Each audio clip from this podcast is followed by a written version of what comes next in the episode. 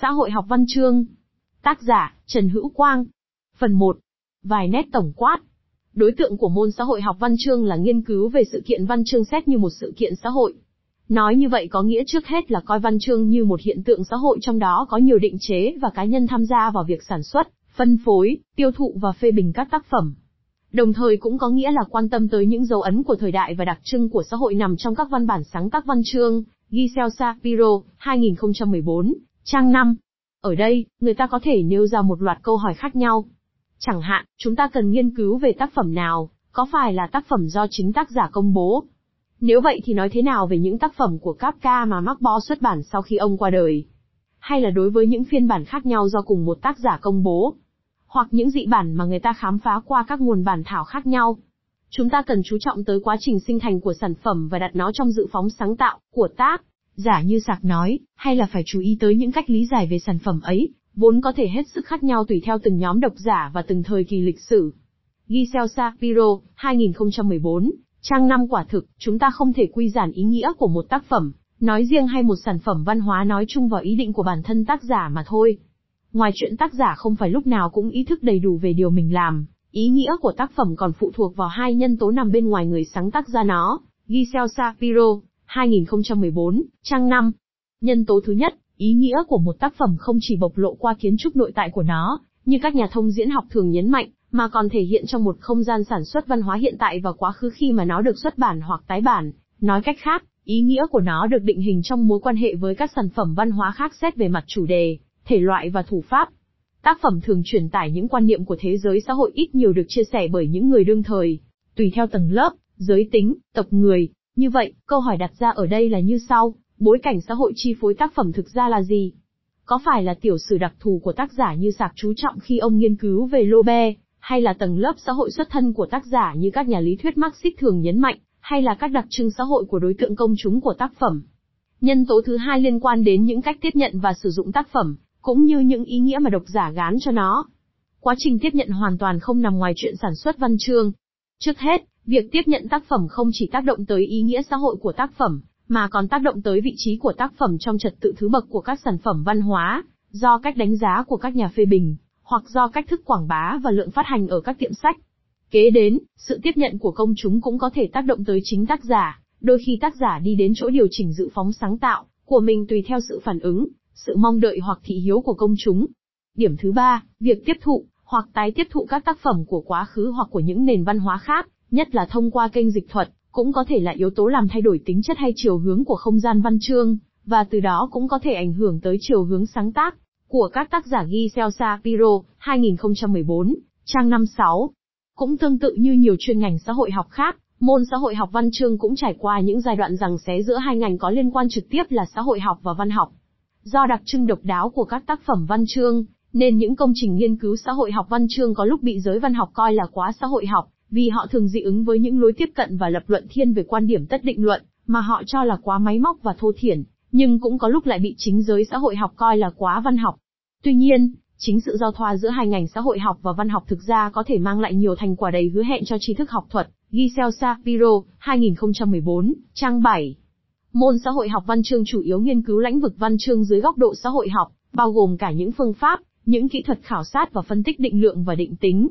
về lối tiếp cận và lối đặt vấn đề, đây cũng là nơi giao thoa giữa các môn xã hội học về nghệ thuật, về văn hóa, truyền thông đại chúng, xuất bản, dịch thuật, nhờ đối thoại thường xuyên với các nhà văn học sử. Nên môn này cũng có những nhãn giới nghiên cứu gần gũi với xu hướng nghiên cứu về giới cũng như xu hướng nghiên cứu hậu thuộc địa, Giselle Shapiro, 2014, trang 7. Nói một cách tổng quát, sở dĩ môn xã hội học văn chương quan tâm tới các thể loại văn chương như anh hùng ca hay sử thi, văn chương dân gian, Thơ ca, kịch hay tiểu thuyết là vì hai lẽ sau đây, một mặt, những thể loại văn chương này thường mang dấu ấn của nền văn hóa mà trong đó chúng được sáng tác và được đọc hoặc nghe, và mặt khác, chúng kiến tạo nên những vũ trụ tưởng tượng hay vũ trụ hư cấu, vốn tuân theo log HICHNOI tại của mình. Như vậy, đối tượng của môn xã hội học văn chương là khảo sát và nghiên cứu về cả hai khía cạnh ấy, khía cạnh xã hội và khía cạnh văn chương, cũng như các mối quan hệ đa diện giữa hai khía cạnh này. Pierre Ansat, 1999, trang 309. Theo Pierre Ansat, môn xã hội học văn chương thường có những hướng nghiên cứu quan trọng như sau. A. Hướng nghiên cứu đầu tiên là tìm cách tái hiện thế giới xã hội đã được trình bày trong tác phẩm. Người ta thường làm điều này chẳng hạn đối với các tiểu thuyết theo xu hướng hiện thực, của Ban Giắc, Mappeson, Zola ở Pháp, hay Nguyễn Công Hoan, Ngô Tất Tố, Nam Cao ở Việt Nam, hay kể cả với thể loại bi kịch cổ điển như các vở kịch của Corneille, mà nhờ đó người ta có thể tái hiện diện mạo của một thế giới chính trị cụ thể với những xung đột, hệ thống tôn ti thứ bậc, các quy tắc, luật lệ, giá trị, những cuộc thương lượng và rằng co. Lối tiếp cận này coi tác phẩm văn chương như một khối tư liệu phong phú có ý nghĩa về mặt xã hội học. B. Hướng nghiên cứu kế tiếp là tìm cách trả lời cho một câu hỏi xã hội học chính yếu sau đây, đâu là những mối quan hệ giữa các thực tại xã hội của thời đại với các sản phẩm văn chương. Nhiều công trình đã đi theo quan điểm lý thuyết Marxist khi nghiên cứu về những mối quan hệ giữa các cấu trúc xã hội với các nội dung văn chương, như Gorgi Luca HAC, lý thuyết về tiểu thuyết năm 1920. Lucian Goldman đề xướng một giả thuyết cho rằng các cấu trúc của thế giới tiểu thuyết có thể tương đồng với các cấu trúc tinh thần của những nhóm xã hội đương thời với tác phẩm. Lucian Goldman, hướng đến một môn xã hội học về tiểu thuyết, Galima, 1964, trang 345. Còn Mi Khai Bát Tân thì cho rằng các vở truyện của Zabel đã truyền tải những nét đặc trưng của nền văn hóa bình dân Pháp thời Trung Cổ và thời Phục Hưng như sự cười cợt, lễ hội và tiệc tùng của nông dân, những hình ảnh thô lỗ của thân thể, Mikhail Batte NTAC phẩm của Zabel và nền văn hóa bình dân thời Trung Cổ và thời Phục Hưng, Galima, 1970, trang 67. Các tác giả vừa nêu đều được chúng tôi dẫn lại theo Pierre Ansat, 1999, trang 309. C. Một hướng nghiên cứu khác là không chỉ khảo sát những mối quan hệ giữa các hình thái xã hội với nội dung văn chương, mà còn tìm hiểu những mối quan hệ giữa các hình thái xã hội với các thể loại văn chương, cách lựa chọn ngôn ngữ thể hiện, và các phong cách hành văn. D một hướng nữa là nghiên cứu xã hội học về các nhà văn, vị trí xã hội cũng như vai trò thực tế của họ trong xã hội đương thời. Đây cũng là một lĩnh vực nghiên cứu quan trọng vì vị trí của các nhà văn thường thay đổi một cách lớn lao qua các thế kỷ. Chẳng hạn vào thời kỳ lãng mạn của thế kỷ 19, người ta thấy xuất hiện vai trò nổi bật của giới nghệ sĩ khi họ đảm nhiệm sứ mệnh miêu tả và tố cáo thực trạng xã hội, ban giáp, Zola, hay sứ mệnh hướng dẫn tư tưởng cho cả giới trí thức lẫn giới bình dân Hugo. E. Việc khảo sát về các hệ thống sản xuất và phân phối cũng là một hướng nghiên cứu đem lại nhiều kết quả đáng chú ý. Mạng lưới các nhà xuất bản, các ấn phẩm, các tờ báo và tạp chí, với tất cả các chủ trương và các phương tiện tài chính của mình, có thể tạo điều kiện, thúc đẩy, lèo lái hoặc ngăn trở việc công bố các tác phẩm văn chương. Những biện pháp kiểm duyệt khác nhau cũng có thể can thiệp vào đây một cách hết sức đa dạng, theo các tiêu chuẩn thương mại, chính trị, tôn giáo hoặc đạo đức, tùy từng trường hợp cụ thể. Lãnh vực phân phối và phát hành cũng thường phải tuân theo logo HICHTHUENG mại trong tình thế cạnh tranh giữa các nhà xuất bản, tuân theo logo HICHCUA những định chế chính đáng hóa, khả năng tài chính của bộ phận quảng cáo. Thông qua khái niệm trường văn chương, Bourdieu từng đề nghị nghiên cứu các tác giả, các nhà phê bình và các bộ máy tấn phong, như một trường tự trị với những quy tắc chính đáng hóa và ưu biệt hóa riêng của nó. Pierre Bourdieu, các quy tắc của nghệ thuật, nguồn gốc sinh thành và cấu trúc của trường văn chương, xây, 1992. F cuối cùng là hướng nghiên cứu về độc giả, về sự lựa chọn, thị hiếu, và thói quen đọc sách báo của họ. Điều này ngày nay càng quan trọng khi mà nền văn hóa đại chúng ngày càng tạo ra một không gian mông mênh cho lĩnh vực sản xuất văn chương. Lĩnh vực xã hội học này đề cập tới những vấn đề như cách thức tập luyện và làm quen với việc đọc sách báo văn chương, quá trình xã hội hóa thông qua việc đọc, những hiệu ứng của sự sản xuất và sự tiêu thụ các sản phẩm văn chương, Lãnh vực nghiên cứu này cũng quan tâm tới hiệu ứng xã hội của các thể loại văn chương, các lối văn phong, các chủ đề hư cấu, cũng như quan tâm tới vai trò quan trọng của các phương tiện truyền thông đại chúng trong khâu lựa chọn và khâu phân phối các sản phẩm văn chương. Pierre Ansat, 1999, trang 309. Phần 2. Văn chương và xã hội học. Giữa văn chương và xã hội học, người ta thấy từng có những mối liên hệ xung khắc hay cạnh tranh nhau, nhưng cũng thường trao đổi và thâm nhập hoặc hòa lẫn vào nhau. Giselle Shapiro, 2014, trang 9. Văn chương thường quan tâm tới đời sống xã hội dưới nhiều góc cạnh đa dạng. Với những bức tranh xã hội sống động và sắc sảo như của Ban Giác hay Lobe, truyền thống hiện thực trong văn chương Pháp ngay từ cuối thế kỷ 18 đã đi vào mô tả nền phong hóa của những tầng lớp xã hội khác nhau, từ quý tộc đến tiện dân và tư sản, những nhóm nghề nghiệp nhà báo, giới y tế, giới chứng khoán, những định chế như hôn nhân, gia đình, nhà trường, hay những sự biến đổi của xã hội và những hiện tượng di động xã hội, Thăng tiến, xa cơ thất thế. Giselle Shapiro, 2014, trang 9. Khuynh hướng tả thực cũng từng xuất hiện một cách sôi động trong văn chương Việt Nam vào những thập niên 1930 và 1940. Do cái chân tướng của ngoại cảnh và của nội giới có thiên hình vạn trạng, theo nhận xét của Dương Quảng Hàm, nên chủ đề của các nhà văn tả thực cũng hết sức phong phú, như mô tả sinh hoạt của các tầng lớp bình dân, lao động kép tư bền của Nguyễn Công Hoan, tôi kéo xe của Tam Lang, hay lầm than của Lan khai tả cuộc đời của giới phu mỏ, những mặt trái của xã hội ăn chơi, trụy lạc như dông tố của Vũ Trọng Phụng, Hà Nội lầm than của Trọng Lang tả sinh hoạt của gái giang hồ và giới làng chơi, bỉ vỏ của Nguyên Hồng tả cuộc đời của dân ăn cắp, hoặc tả cảnh vật, phong tục và sinh hoạt thôn quê, cậu bé nhà quê của Nguyễn Lân, cô dung của Lan Khai Dương Quảng Hàm, 1968, trang 452. Ở Pháp, nếu trước kia việc mô tả đời sống xã hội gần như là lãnh vực độc quyền của giới nhà văn, thì kể từ cuối thế kỷ 19, khi ngành xã hội học chính thức được xác lập như một ngành khoa học chuyên biệt trong trường đại học, ngành này đã khiến giới nhà văn không còn vị thế độc quyền ấy nữa. Tuy nhiên, phải đợi đến hậu bán thế kỷ 20, người ta mới thấy xuất hiện ở Pháp bộ môn xã hội học văn chương. Lúc đầu, môn này nằm trong khuôn khổ nghiên cứu văn học, về sau mới trở thành một bộ môn nằm trong ngành xã hội học, Giselle Sapiro, 2014, trang 9. Văn chương, theo John Han xét về mặt hình thái điển hình ý thể của nó, phải nói lên sự thật của quá trình trải nghiệm xã hội, mặc dù sự thật này nhiều khi quá rắc rối nên không dễ mà trình bày được một cách rạch ròi, tách bạch. Hôn cho rằng nói đến sự thật, ở đây thực ra có nghĩa là nói đến những nỗ lực khám phá hoặc làm sáng tỏ ý nghĩa của kinh nghiệm xã hội. John Han 1979, trang 35. Theo John Han sự thật văn chương bao hàm hai khía cạnh sau đây. A trước hết, văn chương là một kiểu diễn ngôn khác với diễn ngôn xã hội học. Một công trình xã hội học luôn luôn cần được kiểm chứng hoặc phản biện, nhưng đối với một tác phẩm văn chương thì lại không như thế. Nếu một công trình điều tra thực nghiệm về thành phố London chẳng hạn chưa đúng hoặc chưa thấu đáo, thì người ta có thể phải tiến hành thêm một công trình khác để bổ khuyết. Nhưng người ta không thể làm điều này với những cuốn tiểu thuyết của Charles Dickens. Nhà văn này khắc họa một bức tranh về tầng lớp trung lưu của thành phố London hơn là về bản thân thành phố này, thế nhưng chúng ta không thể bác bỏ hay coi thường hình ảnh này. Sự khác biệt, ở đây cũng tương tự như sự khác biệt giữa một tấm hình chụp với một bức tranh, tấm hình chụp có thể cho thấy đủ mọi chi tiết, nhưng bức tranh có ưu thế là tô đậm một số điểm bằng cách bỏ qua một số chi tiết. B khía cạnh thứ hai, đặc trưng của hình thái văn chương là nó mang tính chất tự chứng thực.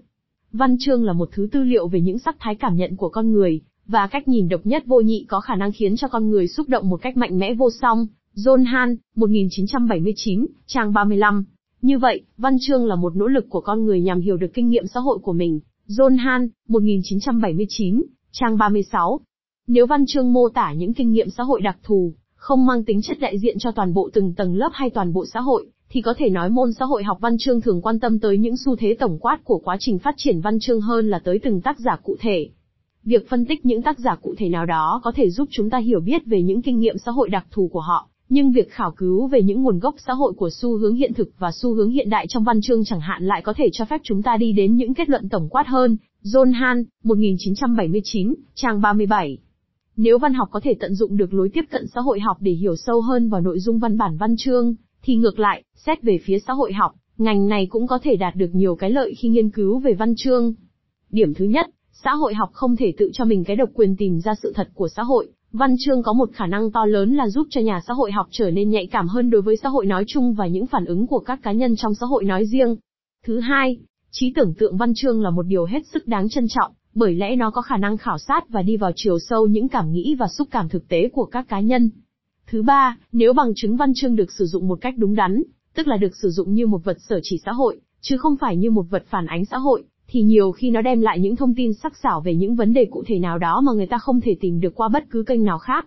Và cuối cùng, điểm thứ tư, bằng chứng mà văn chương cung cấp có thể mang lại một lối lý giải hết sức tổng hợp và toàn diện, những cuốn tiểu thuyết mà trong đó nhà văn cô giác khảo sát những thân phận cá nhân đơn độc thường kết thúc bằng cái chết có lẽ mang lại cho chúng ta một cách nhìn sâu sắc và trọn vẹn hơn về thực tại cảm xúc của con người so với những công trình xã hội học của Durkheim về hiện tượng tự từ hay về tình trạng phi chuẩn mực, hay mất phương hướng của cá nhân trong xã hội. John Han, 1979, trang 38. Ngược với giả định cho rằng tác phẩm nghệ thuật hoàn toàn độc lập với xã hội và không hề chịu sự chi phối hay tác động gì bởi xã hội, như quan niệm lãng mạn coi nghệ sĩ là người sáng tạo thuần túy, và cũng trái với lối tiếp cận duy hình thức hoặc lối tiếp cận duy văn bản. Môn xã hội học văn chương quan niệm rằng văn chương là một hoạt động xã hội luôn luôn phụ thuộc vào những hoàn cảnh sản xuất tác phẩm và tiêu thụ tác phẩm, đồng thời cũng thường gắn liền với những giá trị, với một thế giới quan hay nhân sinh quan nhất định nào đó. Giselle Shapiro, 2014, trang 10. Do vậy, khi khảo cứu về mối quan hệ giữa văn bản với bối cảnh xã hội, môn này thường bao hàm cả hai vế, phân tích nội tại và phân tích ngoại tại. Việc phân tích nội tại tập trung vào cấu trúc của tác phẩm. Còn việc phân tích ngoại tại thì chú trọng tới bối cảnh xã hội và chức năng xã hội của tác phẩm. Về chiều kích xã hội của văn chương, xem thêm, Huỳnh Như Phương, 2014, trang 12, 18. Về mối quan hệ giữa Mỹ học nghệ thuật và xã hội học nghệ thuật, xem thêm Bùi Quang Thắng, 1998, trang 55-68. Phần 3. Một số lý thuyết và cách tiếp cận xã hội học về văn chương. Trong phần này, chúng tôi sẽ trình bày trước hết một số quan niệm tiền xã hội học về văn chương, sau đó là một số lý thuyết xã hội học văn chương ra đời từ khoảng thập niên 1960 cho tới nay trên thế giới. 1. Một số quan niệm tiền xã hội học. Trước khi ra đời môn xã hội học văn chương, cũng đã có không ít tác giả và công trình đề cập tới những ý tưởng liên quan tới ảnh hưởng xã hội của văn chương cũng như mối quan hệ giữa văn chương với xã hội. Theo Giselle Shapiro, châu Âu đã từng có một số quan niệm tiền xã hội học về văn chương như sau, 2014, trang 10-15. Platon ở Hy Lạp thời cổ đại, quan niệm rằng nghệ thuật có thể khơi mào một cơ chế bắt chước, và đồng hóa với nhân vật trong tác phẩm nơi công chúng, và để tránh điều này thì cần phải trang bị cho công chúng một vốn văn hóa đủ mạnh để làm chủ được các tác động xấu của các tác phẩm nghệ thuật. Giáo hội công giáo, và nhiều người trong giới trí thức cũng như giới cầm quyền Âu Châu trong những thế kỷ 18 và 19, hoài nghi và định kiến về giá trị của các ấn phẩm văn chương và báo chí, cho rằng chúng có thể gây ảnh hưởng xấu và nguy hại cho trật tự xã hội, cho thuần phong mỹ tục. Một số nhà nghiên cứu tội phạm học ở châu Âu vào thế kỷ 19 cũng đổ tội cho văn chương và kể cả giới nhà văn là thủ phạm của tình trạng suy đồi và phạm pháp trong xã hội. Germain de Tan, tác phẩm, về văn chương xét trong mối quan hệ với các định chế xã hội, 1800, bà là tác giả đầu tiên bắt đầu tìm cách xác định những định luật chi phối lịch sử văn chương, bà cũng quan tâm tới những điều kiện xã hội, chính trị khiến nảy sinh những thể loại mới như thi ca. Vào thế kỷ 18 ở Pháp cũng như ở Anh, thuật ngữ văn chương vẫn còn được hiểu theo nghĩa rộng, bao gồm cả triết học, khoa học, và thơ ca, tiểu thuyết. Alexis de Tocqueville, tác phẩm, chế độ cũ và cách mạng, 1856, giới học giả và giới nhà văn đã thay thế giai cấp quý tộc phong kiến và trở thành một tầng lớp quý tộc về mặt tư tưởng, tuy những người này không có chức tước, tài sản hay bổng lộc, cũng không có quyền hành gì, nhưng lại mang nhiều uy tín trong hoạt động chính trị và nắm giữ vai trò lãnh đạo về mặt công luận. Hippolyte tác phẩm, Lịch sử văn chương Anh, 1864, giải thích rằng một tác phẩm văn chương là một bản sao của nền phong hóa, trong xã hội và là dấu hiệu của một tình trạng tinh thần. Ten cho rằng có ba nhân tố quy định tình trạng luân lý của một xã hội và do đó cũng quy định cả tính chất của các tác phẩm văn chương, chủng tộc mỗi tộc người có những tính cách và tâm thế bẩm sinh, môi trường, bao gồm các điều kiện địa lý và khí hậu, cũng như các điều kiện xã hội và chính trị, thời điểm ở từng chặng của lịch sử nhân loại. Về quan niệm của Germain de Tan và Hippolyte Ten, xem thêm Lộc Phương Thủy, Nguyễn Phương Ngọc, Xã hội học văn học. Một số vấn đề, trong Lộc Phương Thủy, 2014, trang 21-23. Gustav Larsen, tác phẩm, Lịch sử văn chương và xã hội học, 1904, là người đầu tiên khẳng định rằng, hiện tượng văn chương về bản chất là một sự kiện xã hội.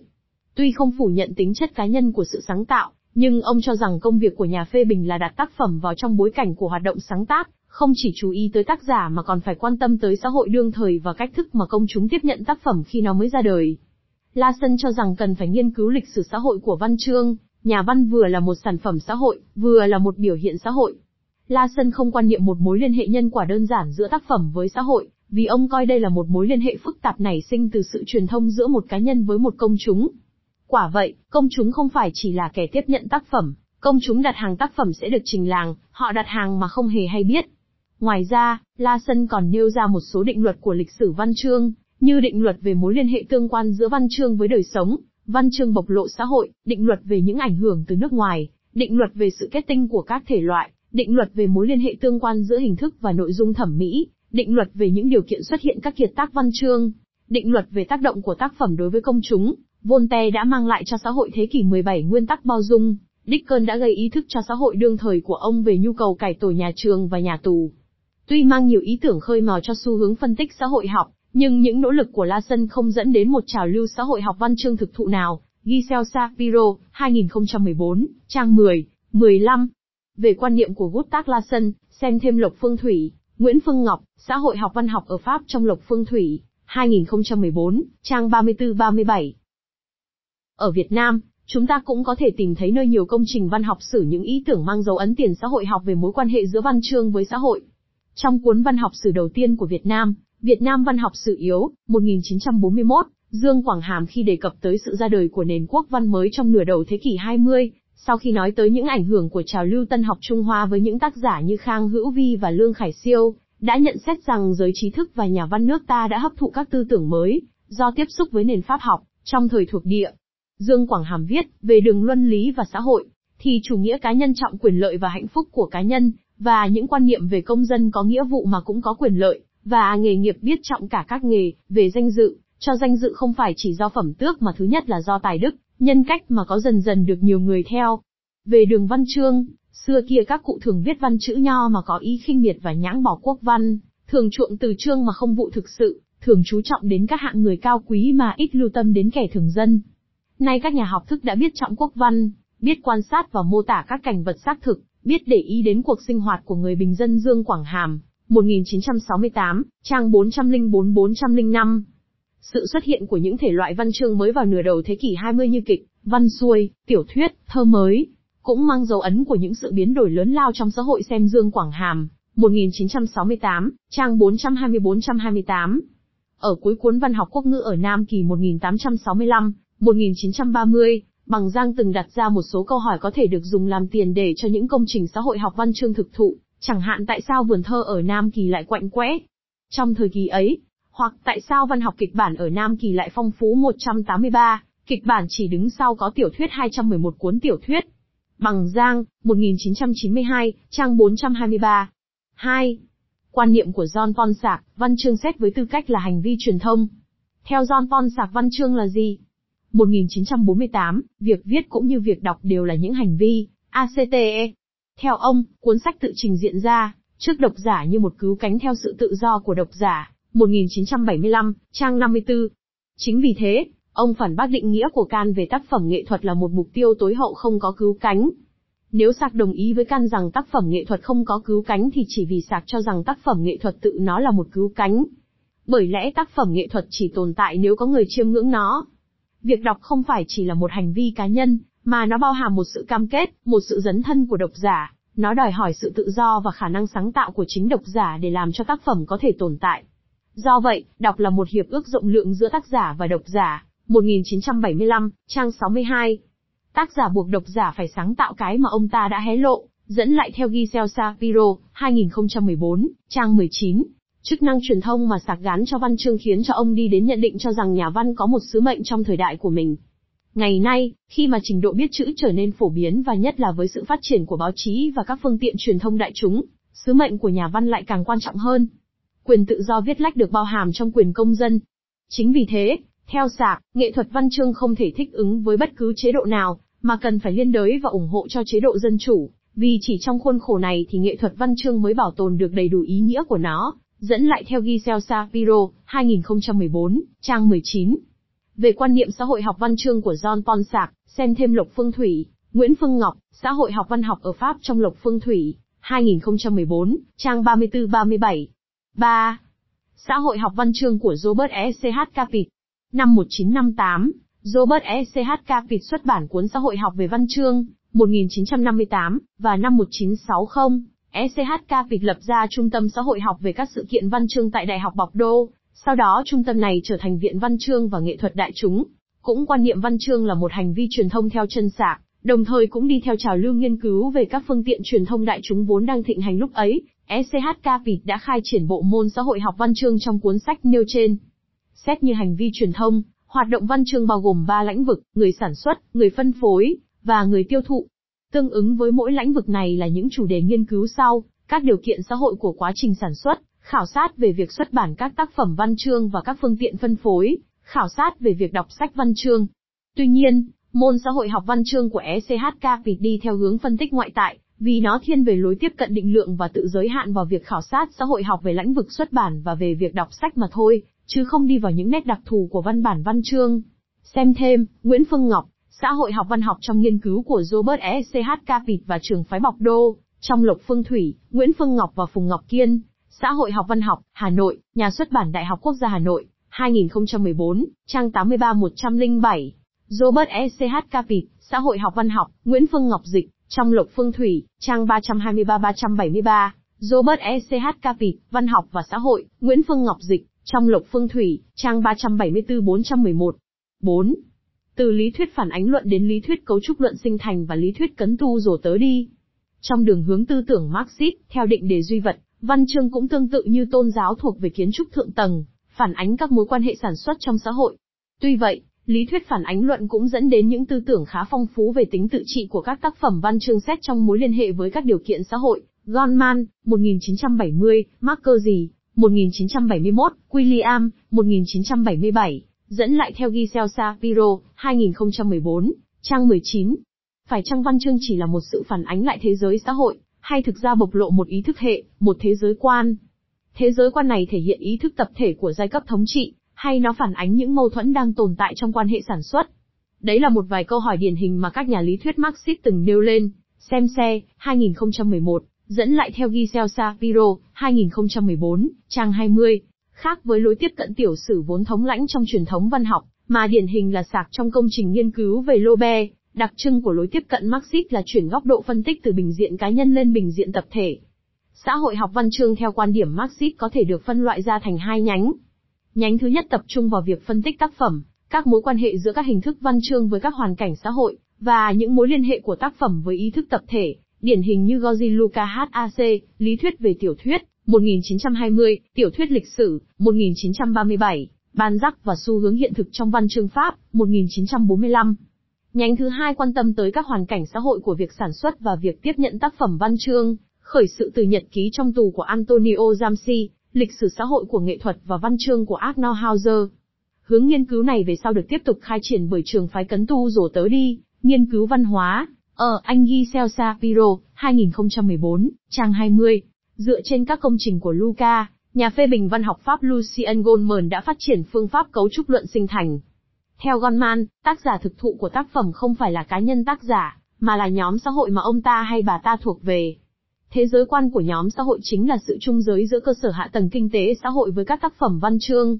Theo ông, có một sự tương đồng về mặt cấu trúc, giữa các vở bi kịch của Racine hay cuốn suy tưởng, của Pascal với thế giới quan Gensenius vốn thể hiện ý thức tập thể của giới quý tộc khoa bảng đương thời, Giselle Shapiro, 2014, trang 20. Xem thêm, Lộc Phương Thủy, xã hội học văn học trong các công trình nghiên cứu của Lucian Goldman, trong Lộc Phương Thủy Nguyễn Phương Ngọc và Phùng Ngọc Kiên, xã hội học văn học, Hà Nội, nhà xuất bản Đại học Quốc gia Hà Nội, 2014, trang 5982.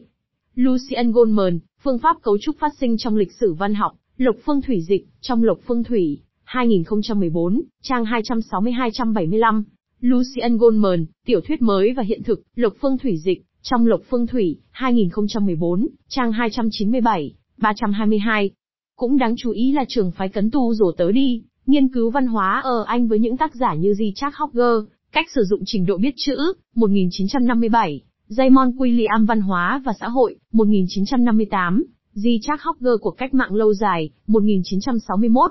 Tập trung nghiên cứu về nền văn hóa đại chúng mà trường phái danh phúc tố cáo là một dạng huyền thoại hóa nhằm nô dịch và làm tha hóa ý thức của giai cấp công nhân. Hogger đã mở đầu cho hướng nghiên cứu xã hội học về việc tiếp nhận các tác phẩm văn chương thông qua những cuộc điều tra về việc đọc sách báo nơi các tầng lớp lao động, bình dân. Phản bác quan điểm cho rằng các tầng lớp lao động chỉ là những người tiếp nhận một cách thụ động các sản phẩm của nền công nghiệp văn hóa. Hogger chế tạo ra cụm từ cách đọc xiên sẹo, để nói về cách tiếp nhận đặc thù của các tầng lớp thiệt thòi trong xã hội. Chú ý đến vấn đề làm thế nào để các tầng lớp bình dân có thể tiếp cận được nền văn hóa cao cấp, William phân biệt giữa nền văn chương bình dân được sản xuất bởi người dân với nền văn chương đại chúng hiện đại được sản xuất cho người dân. Khi nghiên cứu về sự xuất hiện của khái niệm văn hóa, trong thời kỳ lãng mạn và những hiệu ứng của cuộc cách mạng công nghiệp đối với văn chương, William cũng đã xây dựng những nền tảng cho môn xã hội học lịch sử về các định chế của đời sống văn chương, như các nhà xuất bản, các tạp chí, giới hàn lâm, các câu lạc bộ, và từ đó mở ra một môn xã hội học về văn hóa và về truyền thông. Về trường phái cấn tu rủ tớ đi, xem thêm Trần Hữu Quang, 2015, trang 273-280. 5. Lý thuyết trường của Pierre Bourdieu. Khái niệm tự trị, vốn xuất phát từ quan điểm Marxist nhằm điều chỉnh quan niệm phản ánh luận, đã được nhà xã hội học người Pháp Pierre Bourdieu định nghĩa lại hoàn toàn trong lý thuyết trường của ông. Lý thuyết trường của Bourdieu trong lĩnh vực xã hội học văn chương dựa trên hai nguyên tắc chính sau đây. A. Văn chương không phải là một hoạt động nằm ngoài sự chi phối của xã hội. B. Tuy vậy, văn chương cũng không thể bị quy giản vào những sự định đoạt về mặt xã hội, kinh tế hay chính trị. Giselle Shapiro, 2014, trang 24. Trước khi đi vào lý thuyết trường của Bourdieu trong lĩnh vực xã hội học văn chương, chúng ta hãy tìm hiểu ba khái niệm căn bản trong lý thuyết của tác giả này, đó là habitus, vốn, và trường. Khái niệm habitus, theo Louis Qua Cân, habitus là một khái niệm triết học được sử dụng từ xa xưa bởi Aristotle, Với thuật ngữ tiếng Hy Lạp là hexit, có nghĩa là một tình trạng tương đối ổn định về mặt sức khỏe, về mặt kiến thức, hay về mặt tính cách, cũng như bởi những triết gia khác như Thomas Aquinas, Hegel, Weber, Durkheim, Mao, và Hunsel Pierre Bourdieu đã sử dụng lại thuật ngữ này vào năm 1967 khi giải thích công trình của nhà sử học nghệ thuật Erwin Panofsky về mối quan hệ giữa tư tưởng kinh viện và lối kiến trúc gỗ, tích trong thời Trung Cổ quá cuột, 2006, trang 6. Bourdieu sử dụng thuật ngữ habitus để nói về một hệ thống thiên hướng tâm thế tương đối vững bền, nhưng có thể biến đổi, mà nhờ đó chúng ta chi nhận, phán đoán và hành động trong thế giới xã hội. Những sơ đồ vô thức này được chúng ta tiếp thụ trong tiến trình trải qua những hoàn cảnh xã hội đặc thù, thông qua việc nội tâm hóa những chế ước ngoại tại cũng như những khả năng hành động trong đời sống ngoại tại. Mặc dù mỗi cá nhân chúng ta có một tiểu sử không ai giống ai, nhưng do cùng sống với nhau và cùng trải nghiệm những khuôn khổ xã hội chung, hay những ma trận chung, bao gồm những chế ước và những khả năng hành động ấy, nên trong từng xã hội hay cộng đồng nhất định, chúng ta thường có chung các sơ đồ vô thức ấy, đó là lý do tại sao các cá nhân có cùng quốc tịch, cùng giai cấp, cùng giới tính, vân vân. Thường cảm thấy một cách tự phát, hồn nhiên như mình đang ở nhà khi tiếp xúc với nhau. Habitus vừa là cái đã được cấu trúc bởi những lực xã hội nhất định, vừa là cái có khả năng cấu trúc, vì nó chi phối và tạo hình, các hoạt động đa dạng của cá nhân trong các lĩnh vực của đời sống. Chính do vậy mà Bourdieu gọi habitus là sản phẩm của cấu trúc, người sản xuất ra thực tiễn, và người tái sản xuất ra cấu trúc, quá cuột, 2006, trang 67. Khái niệm vốn Bourdieu cho rằng vị trí của mỗi cá nhân trong một xã hội hay một cộng đồng nào đó phụ thuộc vào mức độ trang bị vốn của mình. Bourdieu định nghĩa vốn là bất cứ nguồn lực nào mà một cá nhân có được trong một đấu trường xã hội nhất định nào đó, cho phép người này chiếm hữu được những lợi ích đặc thù khi tham gia và đua tranh trong đấu trường ấy.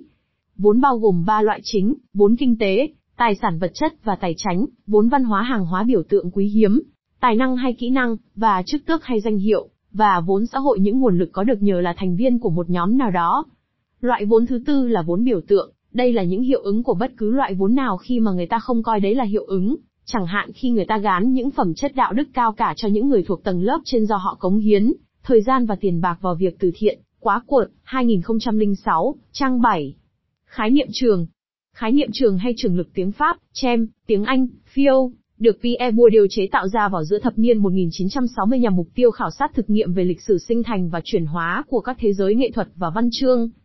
Sau đó, khái niệm này được Bourdieu và các cộng sự viên của ông hoàn chỉnh và khai triển trong quá trình nghiên cứu về các lĩnh vực tư tưởng, triết học, khoa học, tôn giáo, hàn lâm, thơ ca, xuất bản, chính trị, luật pháp, kinh tế, thể thao, hành tránh và báo chí. Xem công trình của Bourdieu mang tên là Lobe và Trường Văn Chương Pháp. Trong các xã hội phát triển, các lĩnh vực đa dạng trong đời sống như nghệ thuật, khoa học, tôn giáo, kinh tế, luật pháp, chính trị, vân vân,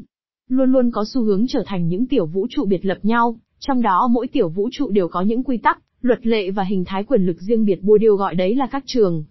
Trước hết, trường là một không gian đã được cấu trúc hóa một cách rạch ròi, trong đó bao gồm các vị trí nhất định, đó là một trường lực, mà trong đó nó áp đặt những quy định đặc thù của mình lên bất cứ ai muốn gia nhập. Chẳng hạn, một người muốn trở thành một nhà khoa học thì không có cách nào khác là buộc phải thù đắc được một cái vốn khoa học, tối thiểu mà giới khoa học yêu cầu, và phải tuân thủ các tập tục và quy định của giới khoa học thuộc về một thời gian và một không gian nhất định. Đặc điểm thứ hai, trường là một đấu trường trong đó các tác nhân và các định chế luôn luôn tìm cách duy trì hoặc lật ngược thế cờ phân bố vốn, trong lĩnh vực khoa học chẳng hạn, biểu hiện thông qua việc xếp hạng các định chế, các ngành khoa học, các lý thuyết, các phương pháp, các chủ đề, tạp chí, giải thưởng, vân vân. Nhưng nó cũng có thể trở thành một bãi chiến trường thực sự nếu hệ thống tôn ti trật tự của nó liên tục rơi vào cảnh giành giật và tranh chấp. Đặc điểm thứ ba, trường thường mang tính chất tự trị quá cuộn, 2006, trang 78. Mối liên hệ giữa habitus và trường. Nếu habitus tạo hình cho hành động thực tiễn của cá nhân từ bên trong, thì trường cấu trúc cho hành động và suy nghĩ của cá nhân từ bên ngoài. Trường bày ra trước mặt cá nhân một loạt quan điểm và đường đi nước bước mà anh ta chị ta có thể chọn, mỗi điều đều tương ứng với cái được, cái mất và những điều có thể xảy ra. Sự chọn lựa của mỗi cá nhân thường phụ thuộc vào vị trí của mình trong trường có liên quan, những người chiếm giữ vị trí thống trị thường có xu hướng đi theo những chiến lược bảo thủ, bảo vệ trật tự phân bố vốn đang tồn tại, còn những người bị đẩy vào những vị trí lệ thuộc thì thường thiên về những chiến lược làm loạn hoặc lật đổ. Những người có vị trí ổn định thường muốn bảo tồn trật tự hiện hành, còn những kẻ mới gia nhập thì lại muốn đảo lộn trật tự ấy. Hành động thực tiễn của con người là kết quả của mối quan hệ giữa habitus với trường. Chính là sự gặp gỡ giữa habitus thiên hướng tâm thế với vị trí, trong một trường nào đó nhất định, cũng như sự tương hợp hay sự bất tương hợp, giữa các cấu trúc tinh thần với các cấu trúc xã hội sản sinh ra hành động thực tiễn của con người cá nhân. Chính vì thế mà Bourdieu gọi lý thuyết của mình là cấu trúc luận sinh thành, quá cuột, 2006, trang 8. Trường trong lãnh vực văn chương. Trong lãnh vực văn chương, theo Bourdieu, trường, văn chương chính là không gian của những khả thể mà nhà văn có thể chọn lựa trong dòng đời của mình, chẳng hạn, chọn câu vần hay câu thơ tự do, chọn người kể chuyện là người trong cuộc hay người ngoài cuộc, chọn văn phong gián tiếp hay văn phong trực tiếp, vân vân. Nhà văn thường được coi là mặc nhiên chấp nhận những luật chơi đang có hiệu lực trong trường văn chương đương thời. Việc chọn lựa yếu tố thẩm mỹ văn chương cũng tùy thuộc vào vị trí mà mỗi nhà văn đang chiếm giữ trong trường này. Những vị trí này được xác định tùy theo khối lượng và thành phần của vốn biểu tượng cụ thể mà nhà văn đang có, nghĩa là phụ thuộc vào mức độ và loại hình mà nhà văn được công nhận với tư cách là nhà văn. Sự công nhận về mặt biểu tượng bởi đồng nghiệp hay bởi các nhà phê bình, không nhất thiết luôn luôn đi đôi với những sự thành công về mặt vật chất, số lượng tác phẩm bán được, hay sự tôn phong trên bình diện định chế, và ngược lại. Như vậy, chúng ta có thể thấy một sự tương đồng cấu trúc giữa vị trí của nhà văn với sự chọn lựa lập trường của anh ta, trên chị ta, Giselle Shapiro, 2014, trang 24. Chính tình hình phân bố vốn một cách tranh lệch đã định hình nên cấu trúc các vị trí khác nhau trong trường văn chương. Những nhà văn có tên tuổi thường giữ vị trí thống trị và do đó có thể áp đặt quan niệm văn chương của họ lên những người khác, còn những nhà văn, ở vào vị trí bị trị thường là những người mới gia nhập hoặc những nhà văn nằm, ở ngoài lề. Tuy nhiên, do tính đặc thù của trường văn chương nên sự phân ly giữa người thống trị, với kẻ bị trị, giữa người đã thành danh với kẻ ngoài rìa, hay giữa người cũ với người mới, thường mang những sắc thái đặc biệt tùy theo những phương thức tích lũy vốn biểu tượng hết sức đặc thù trong thế giới văn chương. Thí dụ, kể cả sau khi trường phái lãng mạn đã xác lập được xu thế áp đảo của mình rồi, thì những người theo trào lưu tiền phong chẳng hạn phái siêu thực, vẫn có thể tự khẳng định vị trí của mình bằng cách chối bỏ các quan niệm thống soái của giới văn chương đương thời. Giselle Sapiro, 2014, trang 24-25. Cấu trúc của trường văn chương còn được định hình bởi sự đối lập giữa các lực tự trị với các lực ngoại trị. Những người bênh vực cho nguyên tắc tự trị của phán đoán thẩm mỹ trong thế giới văn chương thường luôn phải chống lại những sức tác động hoặc áp đặt về mặt đạo đức, chính trị hay kinh tế đến từ bên ngoài thế giới văn chương. Những sự chống đối này có thể mang những hình thái khác nhau, tùy theo những cấu hình xã hội lịch sử cụ thể chẳng hạn. Quan điểm tự trị có lúc thì được hiện thân trong lập trường nghệ thuật vị nghệ thuật, nhưng cũng có lúc lại chọn một lập trường dấn thân. Giselle Shapiro, 2014, trang 25. Người ta có thể phân biệt loại cấu hình xã hội trong đó trường văn chương giữ được tính tự trị tương đối, với loại cấu hình xã hội trong đó trường văn chương phải gánh chịu sự can thiệp ngoại trị, mạnh mẽ để hóa giải những xung đột xảy ra trong nội bộ trường, căn cứ trên những tiêu chuẩn đạo đức, chính trị và kinh tế mà hoạt động thẩm mỹ văn chương phải lệ thuộc vào đấy. Giselle Shapiro, 2014, trang 25. Trong cuốn Các quy tắc của nghệ thuật 1992, Bourdieu cũng đã phân tích một tình huống đặc thù trong đó xuất hiện hai cực đối lập nhau trong trường văn chương, một cực sản xuất hẹp nơi giới nhà văn, và một cực sản xuất lớn nơi giới xuất bản. Một cực thì đề cao sự phán đoán thẩm mỹ giữa giới nhà văn đồng môn với nhau, còn cực kia thì lại coi trọng những tiêu chuẩn kinh tế của sự thành công, chẳng hạn doanh thu bán sách, Giselle Shapiro, 2014, trang 25. Trên đây là một số điểm liên quan đến khả năng vận dụng lý thuyết trường của Bourdieu vào việc phân tích nhà văn và thế giới văn chương. Tuy nhiên, lý thuyết trường này cũng từng được chính Bourdieu áp dụng vào việc phân tích bản thân một tác phẩm văn chương. Trong phần đầu của cuốn Các quy tắc của nghệ thuật, Bourdieu đã phân tích các nhân vật trong tác phẩm giáo dục tình cảm 1869 của nhà văn Gustave Flaubert theo quan điểm lý thuyết ấy. Bourdieu viết như sau, như vậy, khi Lobe xây dựng hai cực của trường quyền lực xét như một môi trường thực thụ hiểu theo nghĩa của Newton, trong đó các lực xã hội, gồm các lực hút và lực đẩy, diễn ra dưới dạng các động cơ tâm lý như tình yêu hoặc tham vọng, Lobe đã thiết lập các điều kiện cho một thứ thí nghiệm xã hội học, năm chàng thanh niên, trong đó có nhân vật chính Federic, tạm thời tập hợp thành một nhóm bởi họ đều là sinh viên, sẽ được phóng vào không gian ấy, giống như những hạt được phóng vào trong một trường lực, và các quỹ đạo của những hạt này sẽ được quy định bởi mối quan hệ giữa các lực đang hiện diện trong trường và bởi chính lực quán tính, hay sức ỉ của mỗi hạt. Lực quán tính này, một mặt, nằm trong những thiên hướng hay tâm thế bắt nguồn từ nguồn gốc xã hội, và quỹ đạo của mỗi hạt tức của mỗi người sinh viên những thiên hướng hay tâm thế, này có xu hướng tồn tại dai dẳng và đi theo một quỹ đạo có nhiều khả năng xảy ra. Và mặt khác, lực quán tính này nằm trong những loại vốn mà họ tức các sinh viên này thừa hưởng, những loại vốn này góp phần xác định những khả thể và những bất khả thể mà trường ấn định cho họ. Về những điều khả thể, và bất khả thể này, Bourdieu ghi chú thêm như sau, trong thực tế, tương lai xuất hiện như một mớ quỹ đạo có thể xảy ra dưới những dạng không đồng đều, giữa một giới hạn cao chẳng hạn, đối với Phe Federic, đó là chuyện trở thành bộ trưởng và người yêu của bà đém bu dợt, và một giới hạn thấp chẳng hạn, cũng trong trường hợp Phe Federic, đó là chuyện trở thành một nhân viên thư ký trong một văn phòng luật sư và cưới cô dô. Về quan niệm xã hội học văn chương của Pierre Bourdieu, xem thêm Nguyễn Phương Ngọc, xã hội học văn học của Pierre Bourdieu, trong Lộc Phương Thủy, 2014, trang 108-134. 6. Định chế văn chương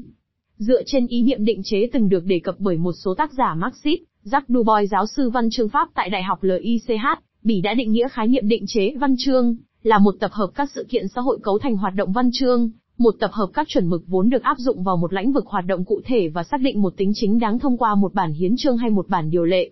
Theo Dubois, bằng cách khảo sát những dấu ấn xã hội trong các văn bản, mục tiêu của việc nghiên cứu xã hội học văn chương là khám phá ra chiều kích ý thức hệ của các tác phẩm và những quan niệm về thế giới xã hội mà các tác phẩm này truyền tải. Ông coi văn chương là một thứ diễn ngôn xã hội mà nhà nghiên cứu cần phân tích. Định chế văn chương theo Dubois bao gồm hai lĩnh vực sản xuất, hẹp và rộng, các chức năng xã hội của văn chương, các tổ chức sản xuất và các tổ chức chính đáng hóa, vị thế xã hội của nhà văn, các điều kiện của việc đọc các tác phẩm văn chương, vị thế của văn bản cũng như của văn chương. 7. Lý thuyết hệ thống đa hợp. Theo Itama Ivenzoha, giáo sư về văn chương đối chiếu tại Đại học Tel Aviv, Israel, hệ thống văn chương bao gồm các hoạt động văn chương và mạng lưới các mối quan hệ trong các hoạt động này. Ông đã dựa trên sơ đồ truyền thông của Roman Jacobson để thiết lập sơ đồ hệ thống văn chương, xem hình 1. Hệ thống văn chương chính là những mối quan hệ giữa những người sản xuất, nhà văn với những người tiêu thụ độc giả, thông qua hai loại định chế trung giới, A trước hết, đó là các nhà xuất bản, các tạp chí, các nhà phê bình, các nhóm nhà văn, các tổ chức nhà nước, hệ thống nhà trường, các phương tiện truyền thông đại chúng, vân vân, cũng như kho thể tài, bê kế đến, đó là thị trường, bao gồm không chỉ những nơi phát hành và phân phối như các tiệm sách, các thư viện, mà kể cả những tác nhân và những hoạt động nằm trong khâu lưu hành sản phẩm. Kho thể tài là một khái niệm do Ivan Zoha đề xuất để chỉ tổng thể những luật lệ, quy tắc và những kiểu mẫu chủ đề, thể loại, phong cách, thủ pháp ngôn ngữ vốn chi phối việc sáng tạo ra các văn bản văn chương. Trong kho thể tài này, ông phân biệt giữa những yếu tố có sẵn trong tầm tay, mà các nhà văn thường sử dụng, với những yếu tố có thể vận dụng. Đây là những yếu tố ít được hoặc không được vận dụng trong một thời đại nào đó, mặc dù chúng vẫn nằm trong cái kho, chung. Ông cũng phân biệt giữa loại kho thể tài thủ cựu, thường e ngại áp dụng những yếu tố mới với loại kho thể tài mang tính cách tân, sẵn sàng tiếp nhận những kiểu mẫu mới đến từ bên ngoài. Giselle Sapiro, 2014, trang 28. Trong thời Trung Cổ và thời Phục Hưng, thế giới văn chương của châu Âu chính là một thứ hệ thống đa hợp, trong đó trung tâm là những văn bản viết bằng tiếng La, Tinh, và ngoại vi là những văn bản viết bằng các thứ tiếng địa phương. Nhưng đa hệ thống này dần dà bị tan rã bởi quá trình hình thành các quốc gia. Tuy vậy, về sau, Mối quan hệ giữa các nền văn chương của các quốc gia Âu Châu cũng tiếp tục chịu sự chi phối của trật tự tôn ti giữa trung tâm với ngoại vi, chẳng hạn, ở châu Âu lúc đầu, văn chương Pháp chiếm vị trí trung tâm, và sau đó là văn chương Đức, Giselle Shapiro, 2014, trang 29. Ivan Zoha cũng là người khởi xướng trào lưu nghiên cứu về các tác phẩm dịch thuật. Theo ông, dịch thuật chính là một nhân tố quan trọng trong quá trình kết tinh của các nền văn hóa quốc gia. Đây là một hiện tượng mà trước đây người ta hầu như không chú ý. Một trong những đóng góp chính của lý thuyết đa hệ thống là chuyển mối quan tâm từ nền văn hóa nguồn sang nền văn hóa tiếp nhận bằng cách truy tìm những cơ chế chọn lọc các tác phẩm cũng như những chuẩn mực dịch thuật. Giselle Shapiro, 2014, trang 29. Trong nền văn học sử Việt Nam, Dương Quảng Hàm nhận xét rằng, ở nước ta ngày xưa, triết học và lịch sử chỉ viết bằng Hán văn, trừ quyển Đại Nam Quốc sử diễn ca là viết bằng văn nôm, còn ba thể loại thơ ca, kịch và tiểu thuyết thì mới có Hán văn và Việt văn. Dương Quảng Hàm, 1968, trang 458. Về ba thể loại này, tuy trong lúc ban đầu thế kỷ thứ 14 và 15, các tác phẩm còn chịu ảnh hưởng của Hán văn một cách quá nặng nề nhưng dần dần về sau đã thoát ly được cái ảnh hưởng ấy mà tự gây lấy tính cách biệt lập, như trên, trang 460. Liên quan đến kho thể tài trong lịch sử văn chương Việt Nam, chúng ta có thể tham khảo chẳng hạn nhận xét sau đây cũng của Dương Quảng Hàm. Xưa kia, văn nôm tuy vẫn có, nhưng chỉ là phần phụ đối với văn chữ nho là phần chính, như trên, trang 411, tuy nhiên, khi chuyển sang nền quốc văn mới, các thể biển văn, phú, tứ lục, kinh nghĩa, văn sách hầu như không dùng đến nữa. Các thể văn vần thơ cổ phong, thơ đường luật, lục bát, song thất, hát nói, ca khúc vẫn có một số ít người viết, nhưng, ngoài lối cũ, lại xuất hiện lối thơ mới, duy có các thể văn xuôi là thịnh hành nhất, như trên, trang 420. Ba hướng tiếp cận lý thuyết vừa nêu trên, với ba khái niệm trường, định chế văn chương và hệ thống đa hợp, chính là những quan điểm lý thuyết chủ trương đặt các tác phẩm văn chương vào trong bối cảnh xã hội của quá trình sáng tác, nhằm chống lại quan điểm bản chất luận trong việc phân tích xã hội học về tác phẩm văn chương. Tuy nhiên, ba hướng tiếp cận này hoàn toàn không hề coi các tác phẩm văn chương như chịu sự chi phối quyết định của các hoàn cảnh xã hội ngoại tại, mà ngược lại, cả ba đều nhấn mạnh và coi trọng tính đặc thù của hoạt động văn chương, bằng cách đặt hoạt động này trong một hệ thống quan hệ tương đối tự trị, không gian của những khả thể, định chế, kho thể tài, và được cấu trúc theo những nguyên tắc tôn ti thứ bậc riêng của lãnh vực văn chương. Ngoài ra, những lối tiếp cận cấu trúc, định chế và hệ thống ấy còn cho phép chúng ta có thể so sánh giữa các nền văn hóa với nhau hoặc giữa các thời kỳ với nhau, bằng cách nhận diện ra những sự khác biệt có ý nghĩa xét về những khía cạnh như hoàn cảnh sáng tác, không gian của những khả thể hay các kho thể tài, những nguyên tắc phân định tôn ti thứ bậc, trong trường văn chương, hoặc các quỹ đạo xã hội tức tiểu sử của các tác giả. Giselle Sapiro, 2014, trang 29.